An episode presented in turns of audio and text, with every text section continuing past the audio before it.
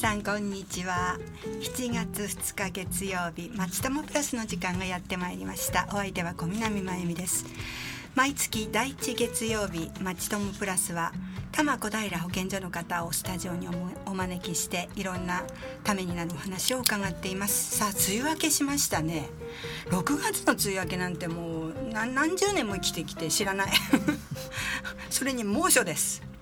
水不足が心配。農作物もなんかこれからいろいろね影響が出てくるんじゃないかと思ってとっても心配ですけど夏風邪も流行ってるみたいでちっちゃい子はね熱がねしばらく下がらないんですって。で私もこの放送の後明日の孫のお守りのために横浜へ移動します。大変。お母さんたち気をつけてくださいね。さて今日は東京都の養育養育家庭制度についてお話を伺います。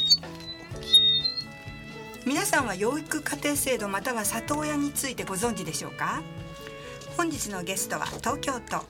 小平児童相談所から養育家庭担当の玉利優子さんにお越しいただきました。玉利さんこんにちは。よろしくお願いいたします。こんにちは。よろしくお願いします、はい、あの養育家庭制度とはどのような制度なのかこれから詳しくお話をしていただきます。はいよろしくお願いいたします。はいよろしくお願いします。こんにちは。ただいま紹介していただきました東京都小平児童相談所で養育家庭を担当しております玉利優子です。よろしくお願いいたします、はい、本日は養育家庭制度についてお話をさせていただきますのでよろしくお願いいたします、はい、よろしくお願いいたします。あの早速ですが養育家庭制度についてどうどういうものなのかお話を聞かせていただけますか？はい、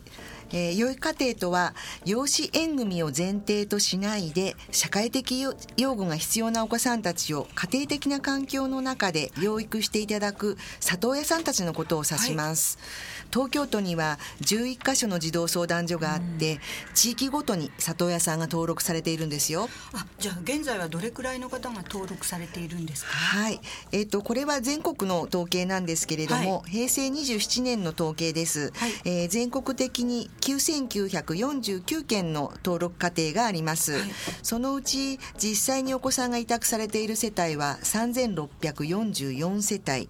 委託されているお子さんの数は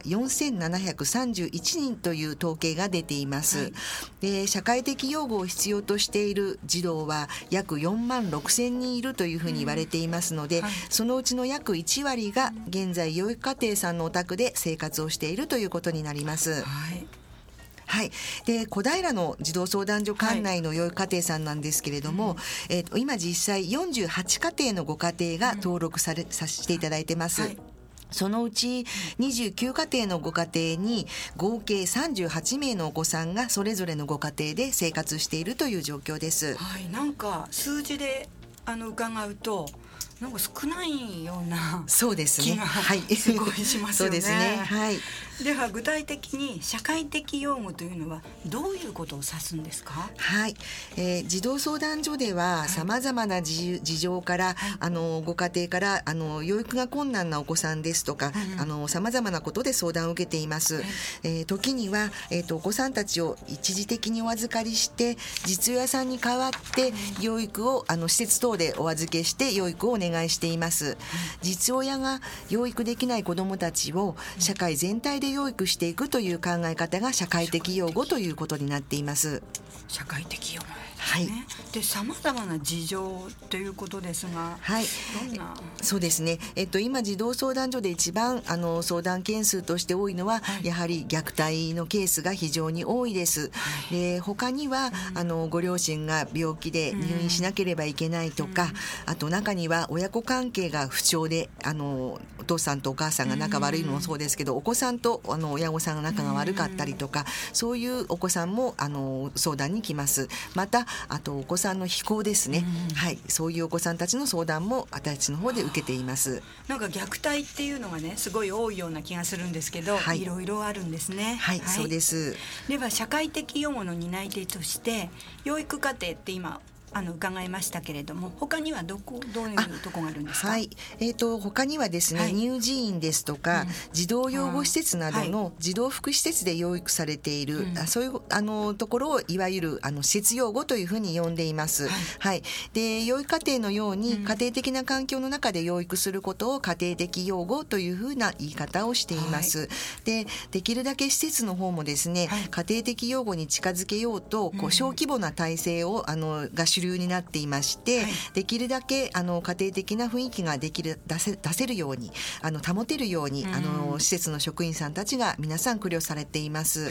で乳児院はですね、あの約2歳ぐらいまでのお子さんしかあのあのいられないので、そこから児童養護施設にあの年齢が来ると同時に移ることが多いんですね。で大体そのところであの節目のところで良い家庭さんの方にこう変更することを考えるということが今大体主流になっています。はい。なるほど。なんか里親っていう言葉をねよく聞くんですけれども養育家庭とは違うんですか？あはい。えっ、ー、と一般的には、うん、あの養育家庭さんもそうですし、はい、あと民法でいろいろ規定されている特別養子縁組さんとか、うん、普通養子縁組さんとか、うん、そこのあの養親さんのことも里親というふうにこうこう全部ひっくるめて あの里親というふうに表現をしているので、はいはいはい、すごく混乱される方が多くいらっしゃると思いますけれども、はい、まあ私たちも養育家庭もそうですけど養子縁組の方たちも里親さんという言い方を私たちもしています。はいですね、で養育家庭というのは、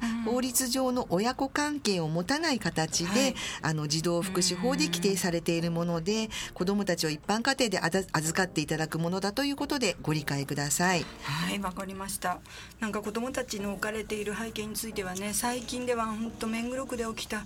あのねかわいそうな虐待死のニュースが大きく報道されましたよね、はい、本当に本当に痛ましい事件ですよね。ね。はい、親から不適切なね養育で命を落としたりとか過酷な状況に置かれている子どもたちのニュースが本当に後を絶ちませんけれども虐待の件数は全国的にはどのような状況になってるんでしょうか？はい、えっ、ー、と児童の虐待件数はこれは28年度平成28年度の数字なんですけれども、うん、全国的に12万件を超えてしまいました。あの過去最多となってしまいました。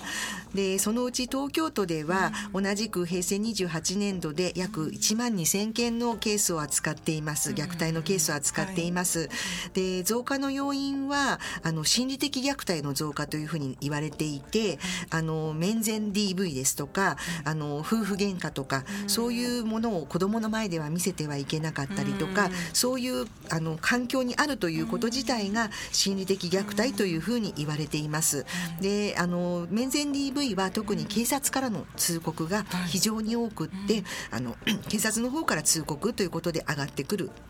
状況が最近は目立ってきています。はい、はい、で本当にあの夫婦間とかあと内縁ですね、うん、あのパートナーさんとか、うん、そういうあの家族関係の中での DV とか、うん、あの環境があるということで心理的虐待というふうに見なされます。で子どもたちの精神的にも非常に苦痛をもたらすだけではなくって、成長発達を妨げる要因にもなっているというふうに言われています。はい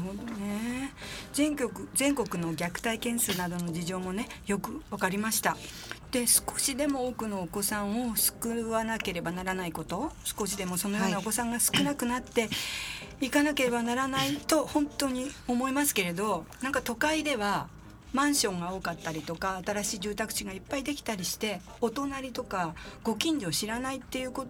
って言われだしてからすごい久しいと思うんですけど、はい、やっぱり何が大事かなと思うと挨拶したり立ち話したり、はい、いつまで話してんのって夫から言われようが何しようが、はい、近所の方たちとそうコミュニケーション取るってことはすごい大事だと思うんですね。そうですね。ね、はい、でなんか虐待なの？叱ってるの？って疑問に思ったら、うん。ええ、それはやめないで伝える方がいいんですか？もちろんあのそうしていただきたいと思いますし逆に、うん、あの直接お母さんにあの泣いちゃってるけど大丈夫？とかあのなんか助けようか？とかそういう一言が非常に大事だと思っています。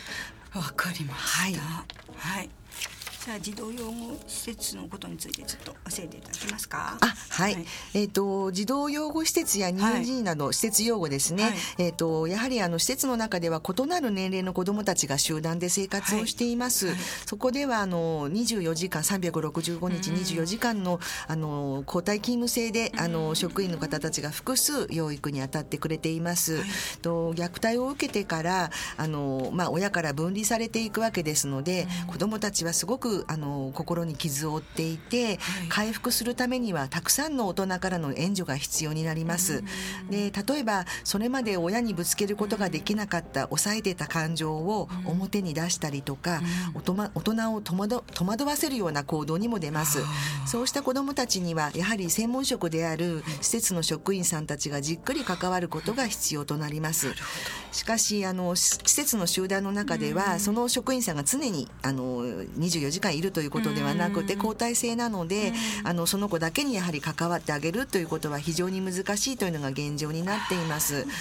そうですね。で私もあの以前児童養護施設に勤めていたことがあるんですけれども、はい、やはり施設を卒業した子どもたちが、はい、いざ結婚して家庭を持つ時に、はい、あのお父さんお母さんの役割とか家族の在り方というのを経験したことがないのでどうやって子育てをしたらいいんだろうかというふうにあの相談に来ることもありました。はい、で24時間あの本当に365日同じ大人や家族がいることのイメージが全く持てないわけですね。であと例えば虐待のない家庭ってどんなんだろうとかそういうイメージをやはり施設にいる子どもたちはなかなかイメージしにくいというのも現実としてあります。はいで一方家庭的養護というのは、あのご夫婦ですとか、はい、あと補助者という方たちが、まあ、あの特定のあの本当に変わらない大人たちが個別に養育することが基本となりますので。はいあのいつでも個別に接触をできるし自分の家としてあの子どもたちがそこで生活することができます。はい、で子どもの成長過程において、うん、特定の人との愛着を築くということが、うん、あのすごく大事なことで自己を確立していくことができるというふうに考えられています。はい、はい、で家庭の中で育つ機会を奪われてしまった子どもたちに親に代わってその育ちの場を与えていただくことが家庭的養護の大事なことだというふうに考えています。います。はい、で施設用語も家庭的用語もどちらがいいんだということではなくって、うん、まあ、基本的にそれぞれの役割があるんだなというふうにあの考えていただきたいと思います。はい、なるほど。そうですよね。専門職のことは私たちはわからないので、はい、私たちがもしお手伝いできるとすれば親に代わって育ちの場をっていうことなんですけれども、はい、それがすっごい必要なことはよく理解できるんですけれども、はい、自分の子育てすらちゃんとできたかどうかっていう自信がないし、はい、ご孫ができるような年になりますとね可愛いんだけど体力的には衰えを感じるという。そうですね、で、はい、責任を伴う愛情だと思うんですよ、はい、そのそういうお子さんたちにね、はい、そういう愛情を注げるますか注げますか？って言われると、はい、なんかちょっと怖いっていうか自信がないっていうのが本音ですよね。そうですねはいありがとうございます。はい、ではあのここから後半はあの養育家庭にちょっと興味があるなっていう方にねいろんな条件のことなどお話ししていただきたいと思いますがここで一曲お聴きいただきたいと思います。ファンキーモンキーベイビーズであと一つ。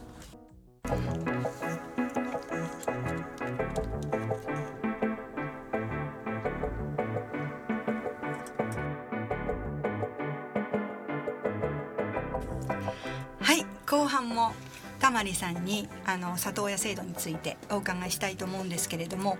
養育家庭になるためにね先ほどもお話しましたが一定の条件があるっていうことですけれども、はい、どのような条件なんでしょうね。で昨年もねこのお話を放送したんですけれどもそれをお聞きになったリスナーさんから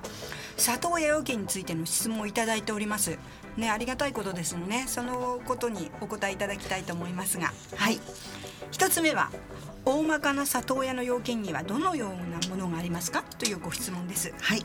えーとですね、まずあの一つは一つはですね、はい、東京都の登録になりますので、はい、都内にあの在住の方ということが要件が一つと、はい、あとご自宅の広さですね。はい。であとは所得というところが要件として大きく挙げられます。で今年平成30年の10月から、里親の要件が実は変わることになりました。はい、もうあのあのホームページとかにも東京都の、出されているんですけれども、あの今までの要件の年齢のところなんですけれども、はい、25歳から65歳未満というところな要件があったんですけれども、この年齢要件というのが一つなくなることになりました。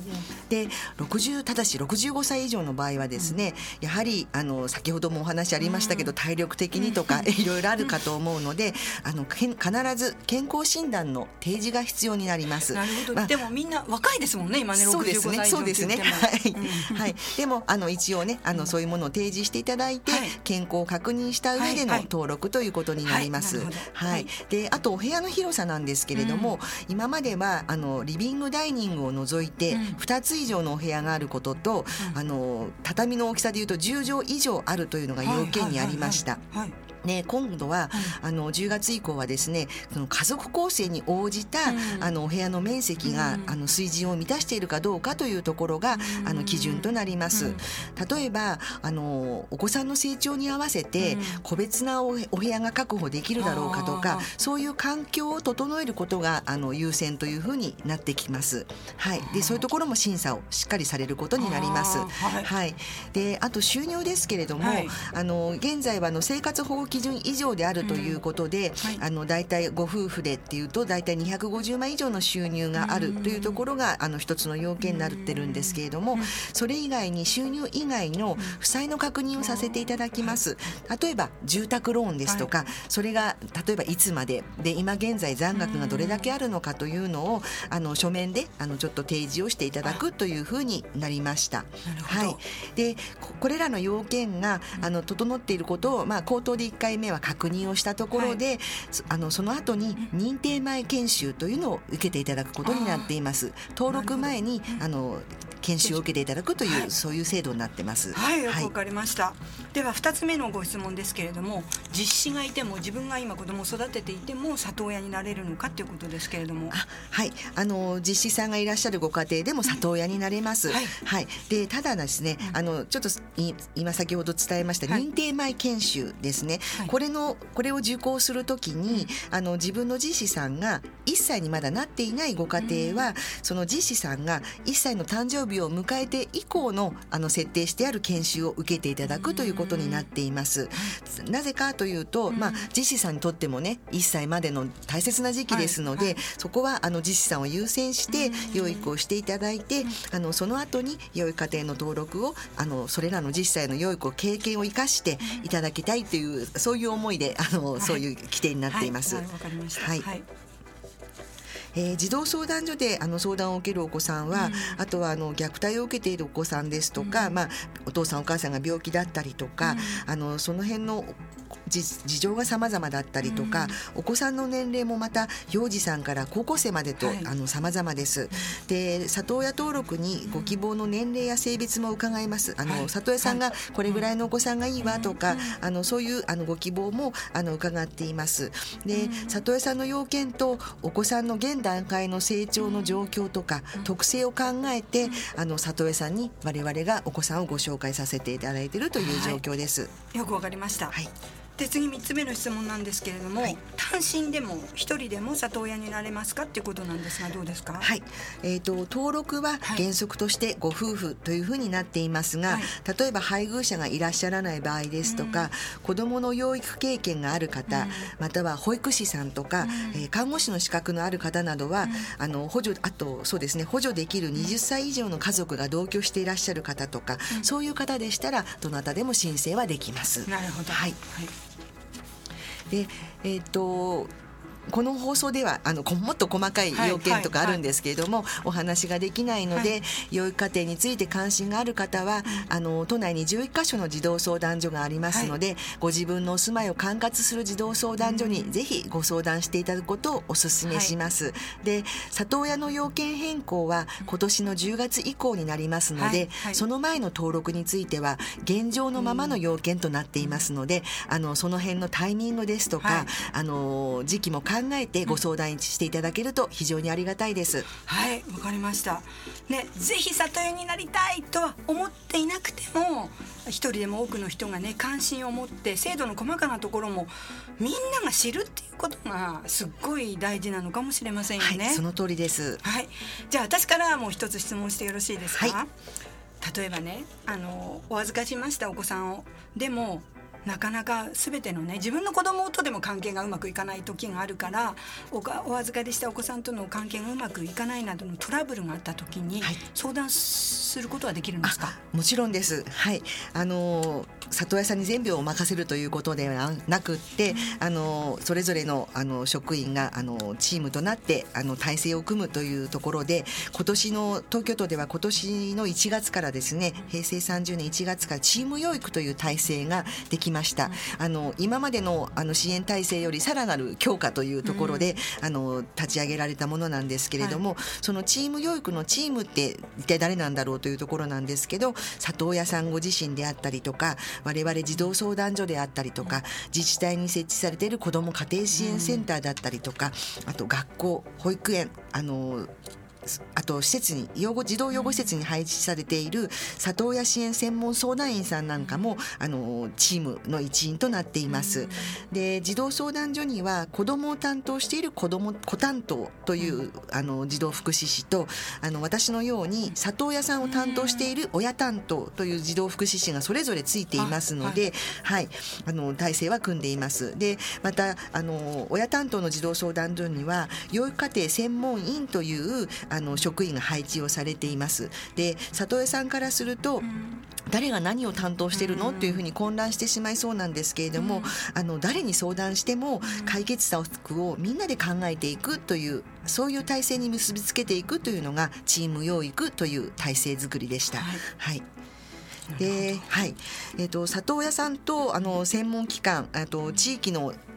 全体がねお子さんの支援者であって、良い家庭への支援者であるということもあの同時にあの大切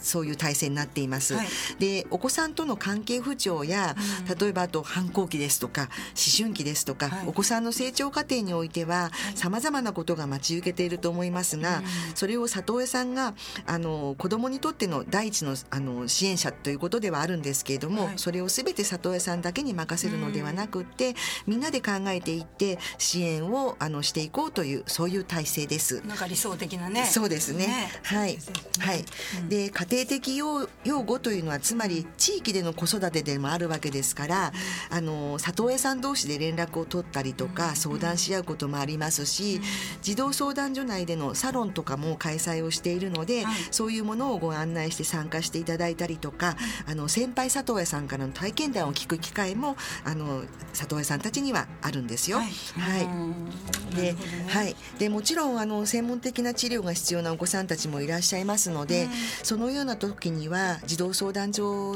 などが、あの医療につなげるということであの病院を紹介したりとか、うん、あのそういう自分たちの持っているあのものをあの里親さんに提供するようにしています。で本当に里親さんたちの情報網というのも非常に大事にしています。うん、なるほどね、はい、本当にチーム養育でがっちり教育し合っている状況は本当理解できました。はい、はい、では実の親御さんっていらっしゃいますよね。はい、ね、そのことを聞いてもいいんですか？大丈夫ですよ。はい、養育家庭で生活するお子さんたちは。ジップとか実母っておっしゃるんでしょうかね、はい、本当のお父さんお母さんに会う機会はあるんでしょうか。はい。えっ、ー、と里親さんに養育家庭さんに委託されている子どもたちは、うん、あの真実告知と言いまして、うん、あの里親さんたちが本当のお父さんお母さんではないということを、うん、あのお子さんの成長とタイミングを考えて話をしてもらうことになっています。でそのこととあのもともと実親さんが子どもに会うことを望んでいる場合ですね、そういう場合は児童相談所が仲介をして、あのお子さんと交流することができます。で定期的にあの児童相談所内で面会をしたりとか、あと実親さんが迎えに来てくれて、まあ、ちょっと食事に出かけるとか、うん、そういう交流もできることになっています。で基本的には里親さんがその実親子の交流を拒むことはできません。あの、はい、もう本当に状況に合うでいるいればあのどんどん交流をさせていくということになっています。でお子さんの状況を考えながらあの交流の時期をあの我々で調整していっています。はい。で実親さんの中には養育家庭さんに行ってしまったらもう自分の子供に会えなくなってしまうんではないかとか、あのそういうことを考えてしまう実親さんもいらっしゃるので、そういうところは丁寧にご説明をしています。でまたですね実親さんの生活環境が整ったりとかお子さんを迎える準備ができたことが確認できた場合はですね、うん、養育家庭さんの元から実親さんに帰るというケースもあのたくさんあるんですよ。なるほどね、はいじゃあなんか自分の子供っていうんじゃなくって、はい、お預かりするっていう姿勢なんだと思うんですけど、人間愛が必要ですね。そうですね。はい。はい、で、あの今後里親に里親っていうことについてもっと知りたい時にはどうすればいいですか？はい。そうですね。はい。いいですか？じゃあ、あの短め。はい。あの それはい。いえそれぞれの区市町村で、あの毎年体験発表というのを開催しています。でそこにそこであの来ていただければ、養育家庭についていろいろ知る機会になるかと思います。毎年10月11月が里親月間となっていますので、ぜひあの足を運んでいただければ、うん、あの嬉しく思います。はい、あのそこではあの里親さんの体験談ですとか、うん、元里子ちゃんのあのこういう生活を僕たちは私たちはしてたよっていう、うん、そういう体験談を発表してもらう場になっていますので、あの非常に参考になるかなと思います。はい、でまた自治体にはあの養育家庭のパンフレットやグッズも置いてありますので、はい、ぜひあの気にかけてください。はいわかりました。本当にお話ししてもねお話ししきれないんですけれども、あの今日はたままりゆうこさんに里親制度について教えていただきました。あの詳しいことは保健所まで、はい、あじゃ児童相談所まで とい。うことですけども、はい、さて、えっと来月は食からのあ上手なお医者さんのかかり方。9月は食からの健康づくりです。どうぞこちらの方に質問をお寄せください。小南あゆみでした。ありがとうございました。田森さんありがとうございました